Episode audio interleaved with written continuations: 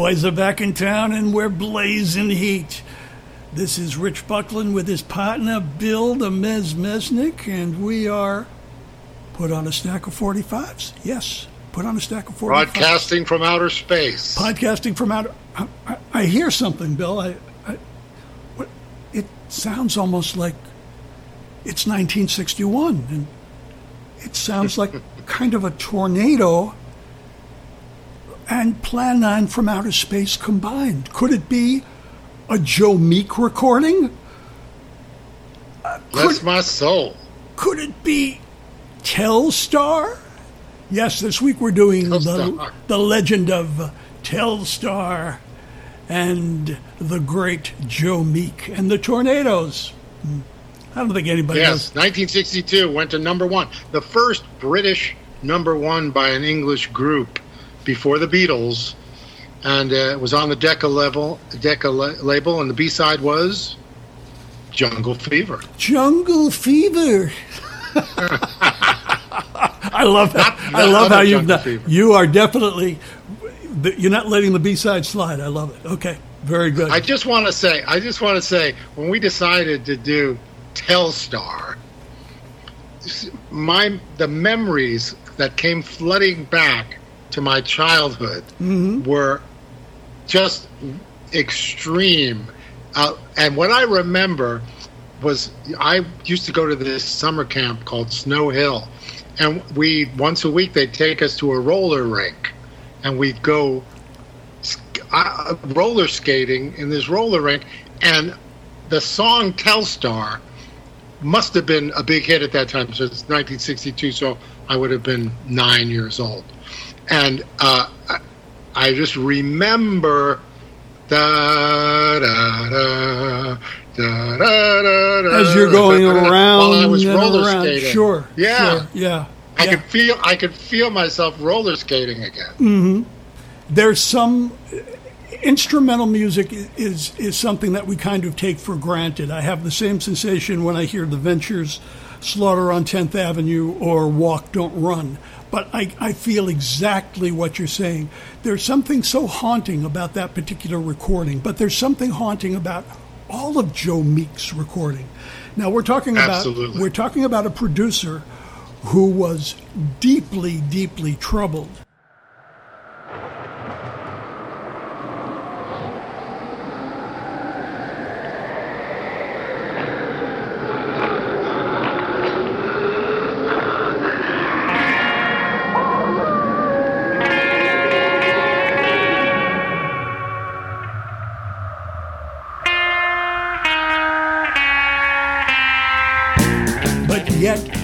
a way, as many troubled people do, to create a legacy that in popular music will linger forever. This is a guy that set up his apartment as his recording studio, and that's part of the reason that he got the results that he did. Um, anyone who doubts that, just listen to the Honeycombs Have I the Right?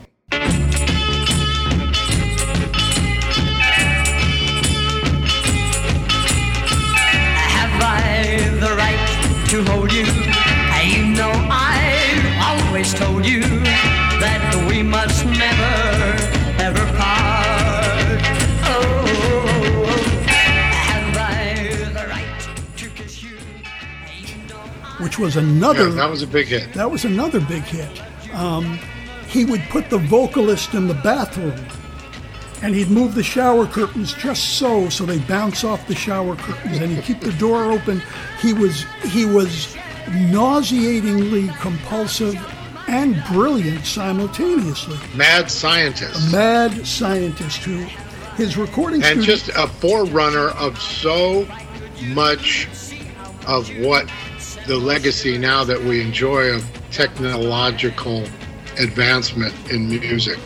The clavioline which is that weird sound yes. that is playing the melody of Telstar and was played by Geoff Goddard, um, was an early electronic instrument which prefigured Kraftwerk mm-hmm. and all of that stuff that happened later. Mm-hmm. And there is something about the about the honest effort to engage these instruments with this echo that haunts. And I think it's the echo is also part of Joe's obsession with trying to record the dead.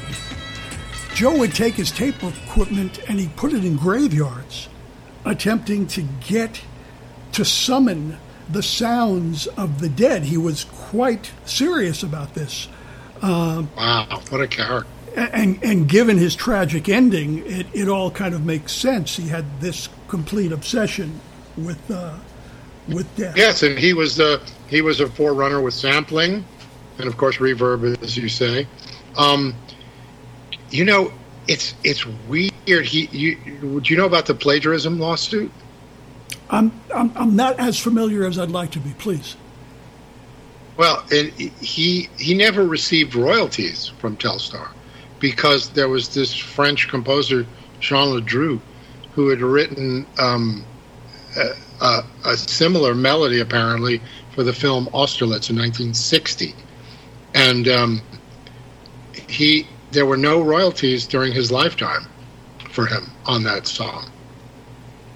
So the biggest hit he ever had, he received absolutely no money for, which is a story you know, you normally hear associated with doo-wop groups or, uh, or, or groups who worked for pennies on tour. Uh, back in the uh, 50s yeah. and 60s. Yeah. Yeah. And uh, for someone who has been ranked the greatest producer of all time by NME in 2014, this, his whole life was really uh, a wayward tragedy. But that whole setup at 304 Holloway Road is really the key to his success. But he also had obsessions. He recorded so many different artists, and they're all worthy of investigation. Unfortunately, um, as with we're, in our previous episode regarding Billy Joe Shaver, we I, I could mention 12 songs that are attributed to him, but you'd have difficulty knowing what any of, of them are. So, how many of these artists do you remember? The Beat Boys, Chico Arnez, The Ambassadors, The Diamond Twins, The Faradays, Lance Fortune, The Checkmates. not my checkmates, but the original. Checkmates? The checkmates. No, not your checkmates. The, right, the original British checkmates. But then we moved to Petula Clark, Shirley Yes. Bassey, Peter Cook. Yes, that Peter Cook.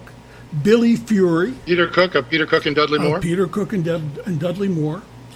And without say- and it goes without saying, Heinz.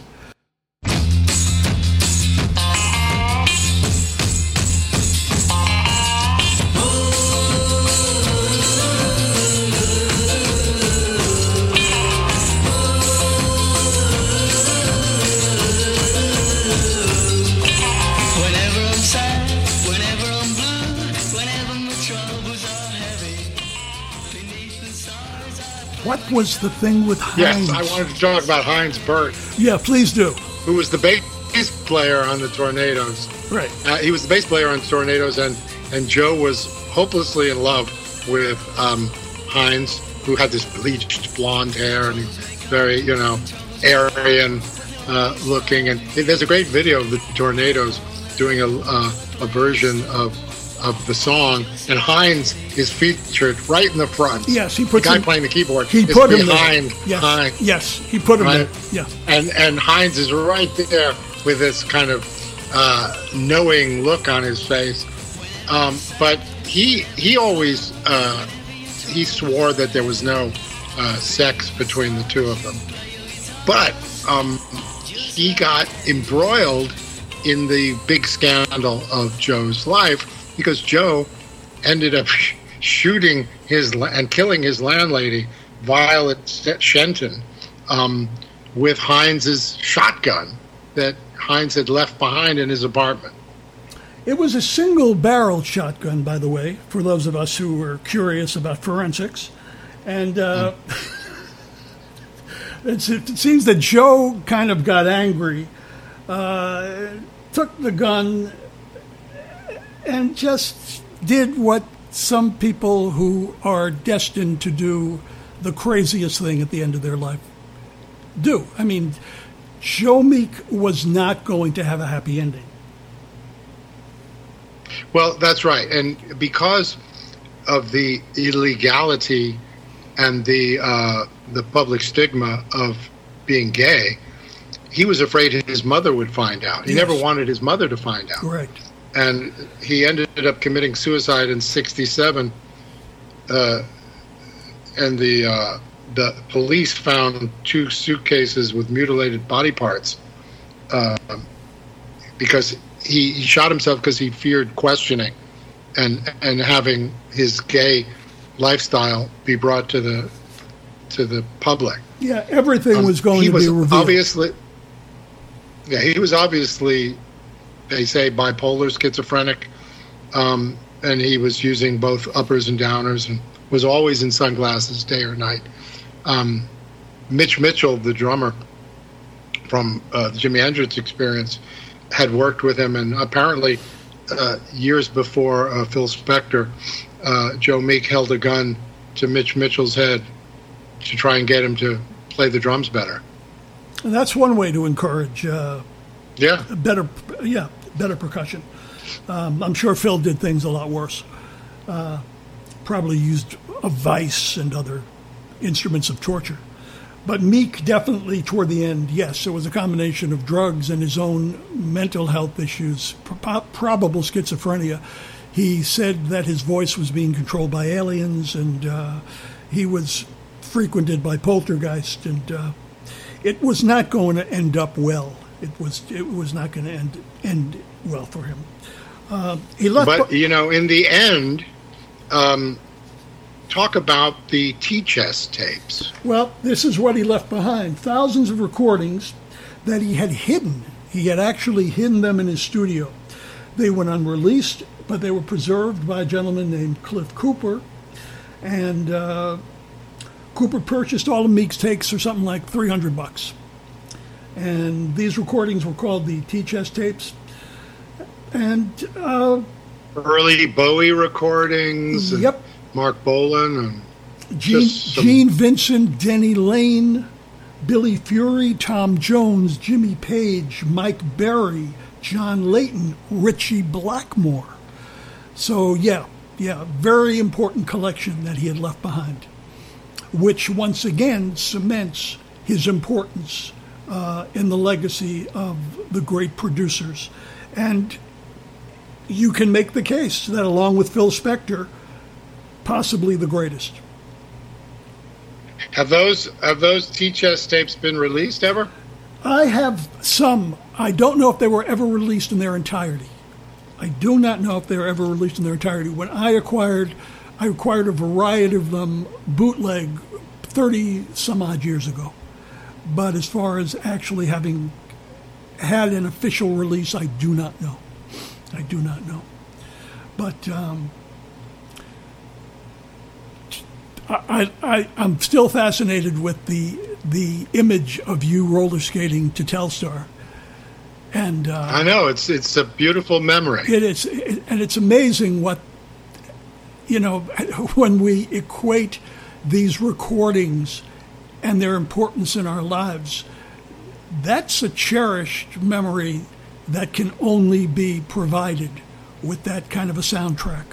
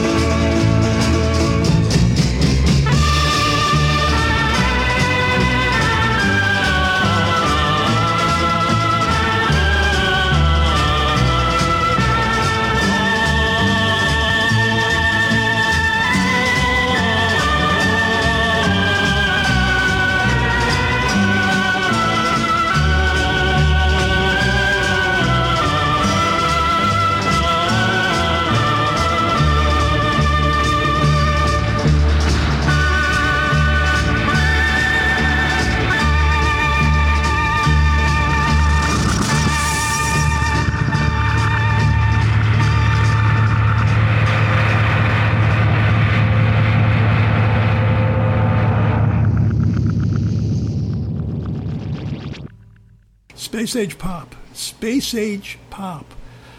The Ventures had a great version of Telstar, by the way, but they did it the Venture style. I listen, I hear the Ventures. I have hundreds of memories that flow forth for Booker reasons. T and the MGs. Booker T. Oh yeah, time is tight, baby. Time is tight. Speaking of which, we are going to now bid you a fond farewell until the next episode of uh, Put on a Stack of 45s. We hope that you have enjoyed this episode, and we shall be back with many more. Plus, we will have big news on the Mez and I engaging in a new platform that is going to present our material in a whole new light for all you cats and kittens. Uh, new website and a new partnership that is going to enlarge the scope of what we do. So we have that to look forward to in the year 2021. And uh, we got a vaccine coming up, baby. The world is going to be good again. Yeah. The world's going to be good. I love you. You take care. And everybody out there, stay safe. Rich Buckland, Bill Mesnik in California. Keep those 45 spinning. Bye bye, baby. Happy holidays. Happy holidays.